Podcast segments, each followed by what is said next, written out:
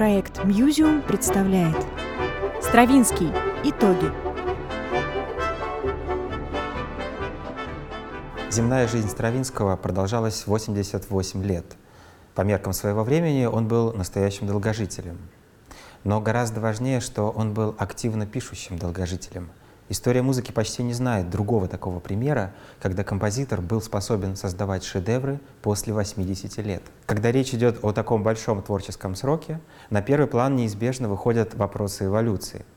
Первое, о чем сообщают все энциклопедии и справочники, рассказывая о Стравицком, это его многоликость и изменчивость. И это правда, другого такого композитора нет. Стравинский оставался актуальным и влиял на мировую музыку в течение почти 60 лет. Это кажется почти невозможным для любой эпохи, но в 20 веке особенно. Стравинский умел меняться и экспериментировать, приспосабливаться и решать новые задачи, которые ставило перед ним новое время. У всех крупных мастеров 20 века Прокофьева, Бриттона, Бартака, Шонберга, Шостаковича есть свое лицо, свой узнаваемый стиль и своя ниша в искусстве. Стравинский в каком-то смысле будто находится над всеми ними — потому что вбирает в себя почти весь 20 век, почти все основные его стили и направления. Он такой один. Но чем больше слушаешь музыку Стравинского, тем больше замечаешь внутреннее единство его стиля. Когда слушаешь совсем много, многоликость уходит на дальний план. И стиль Стравинского кажется вполне монолитным. Сам Игорь Федорович говорил об этих точках, по которым опознается единство его стиля, как о родимых пятнах. Давайте сравним финалы «Свадебки» и «Реквиема», двух опусов, разделенных почти что полувеком.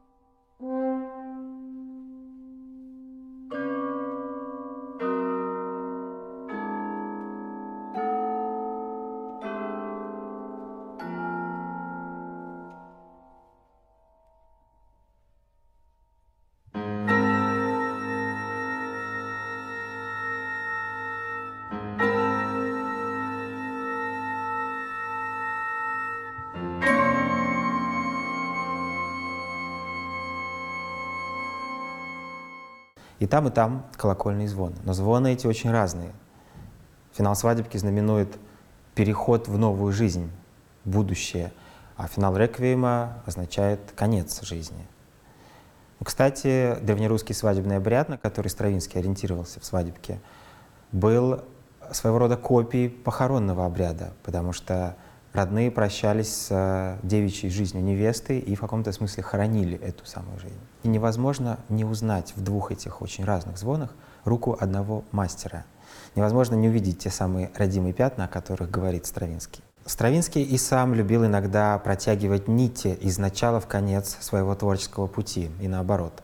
В 1965 году он написал канон на тему русской народной песни «Не сосна у ворот раскачалась», той самой, которая прославила его в качестве темы финального апофеоза «Жар птицы» 55 лет назад.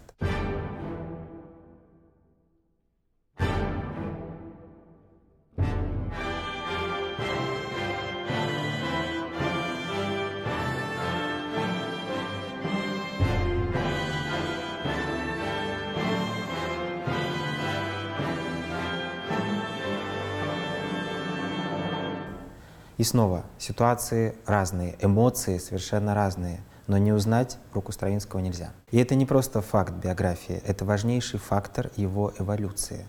Он всегда был успешен и востребован, но невероятный бум трех первых балетов так никогда в его жизни и не повторился. Он начал с высокого старта, он пришел в музыку поздно и почти сразу завоевал мир. Но после этого ему приходилось еще полвека продолжать работать, с полной отдачей сил и с меньшим успехом.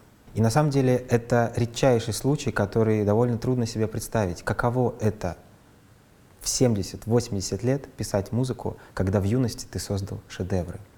Я люблю все, что бы ни делал в данный момент. И с каждой новой вещью я чувствую, что наконец-то нашел путь и только сейчас начал сочинять. Так говорил Стравинский в 1968 году. И продолжал. Конечно, я люблю всех моих детей, и, как всякий отец, склонен предпочитать поздних и несовершенно сложенных.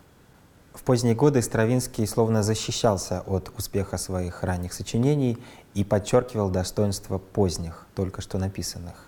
Стравинский постепенно все больше отстранялся от трех балетов. Про «Весну священную» он говорил «Я был сосудом, сквозь который прошла весна». Игорь Федорович сильно изменился, и ему начало казаться, что это написал не он. И, как ни странно, в этом есть доля правды. Та же весна была создана без рефлексии, без оглядки на историю. Это был иррациональный прорыв в будущее. А в дальнейшем Стравинский стал все больше взаимодействовать с уже существующей музыкой разных веков. Вообще тема «свое» и «чужое» основополагающая для понимания Стравинского. Он очень трепетно относился к авторству и к авторским правам. Говорят, что поздние редакции его трех ранних балетов, созданные в Америке, появились потому, что в Соединенных Штатах не действовала Бернская конвенция об охране прав, и Стравинский не получал авторских отчислений. По иронии судьбы, Стравинскому как раз часто не везло с авторскими правами. Известна история про деревянную ногу. Так называлась песенка, которую он услышал от шарманщика, игравшего под его окном, и включил в партитуру своего балета «Петрушка». Вскоре ему пришлось делиться авторскими отчислениями с здравствующим автором песенки Эмилем Спенсером. После этого случая Стравинский больше не использовал современный ему городской фольклор в своей музыке. В ранние годы Стравинский воровал э, музыкальные цитаты. В средний период — композиционные модели, технические приемы, а в поздний период своровал целую систему композиции — серийное письмо. И я использую это сильное слово, в общем-то, с разрешения самого Игоря Федоровича, который говорил — мой инстинкт пересочинять. Все, что интересует меня, все, что я люблю, я хочу присвоить. Возможно, я просто описываю редкую форму клептомании. Стравинский зорко смотрел за чужой музыкой, вслушивался в нее и строил с использованием ее богатств свое ремесло. Он занимался музыкальной алхимией, смешивал чужие химические реагенты и получал золото. И в этой все время усиливавшейся опоре на чужое и на прошлое – Стравинский был не только неоклассиком, он был предтечей постмодернизма, потому что со всеми чужими стилями он вступал в интеллектуальную игру. Таким же постмодернистом Стравинский был и во все время нарастающей отстраненности и холодности. Он последовательно остужал свою музыку, очищал ее от элементов, которые казались ему наносными. Становилась ли музыка Стравинского от этого хуже? Пожалуй, что нет, но она точно становилась менее доступной. Чем больше Стравинский становился самим собой, тем меньше его любили и понимали. Для него, безусловно, травмой было то, что даже в поздние годы на всех гастролях, как дирижер, он должен был исполнять свою раннюю музыку. Парадокс позднего Стравинского в том, что самый авторитетный композитор мира одновременно был абсолютно непризнанным композитором. Стравинский так сам себя ощущал, совершенно непонятым. Он говорил, по-настоящему оценить меня смог бы только лев. Съев меня, он сказал бы, старик был жестковат, но со вкусом.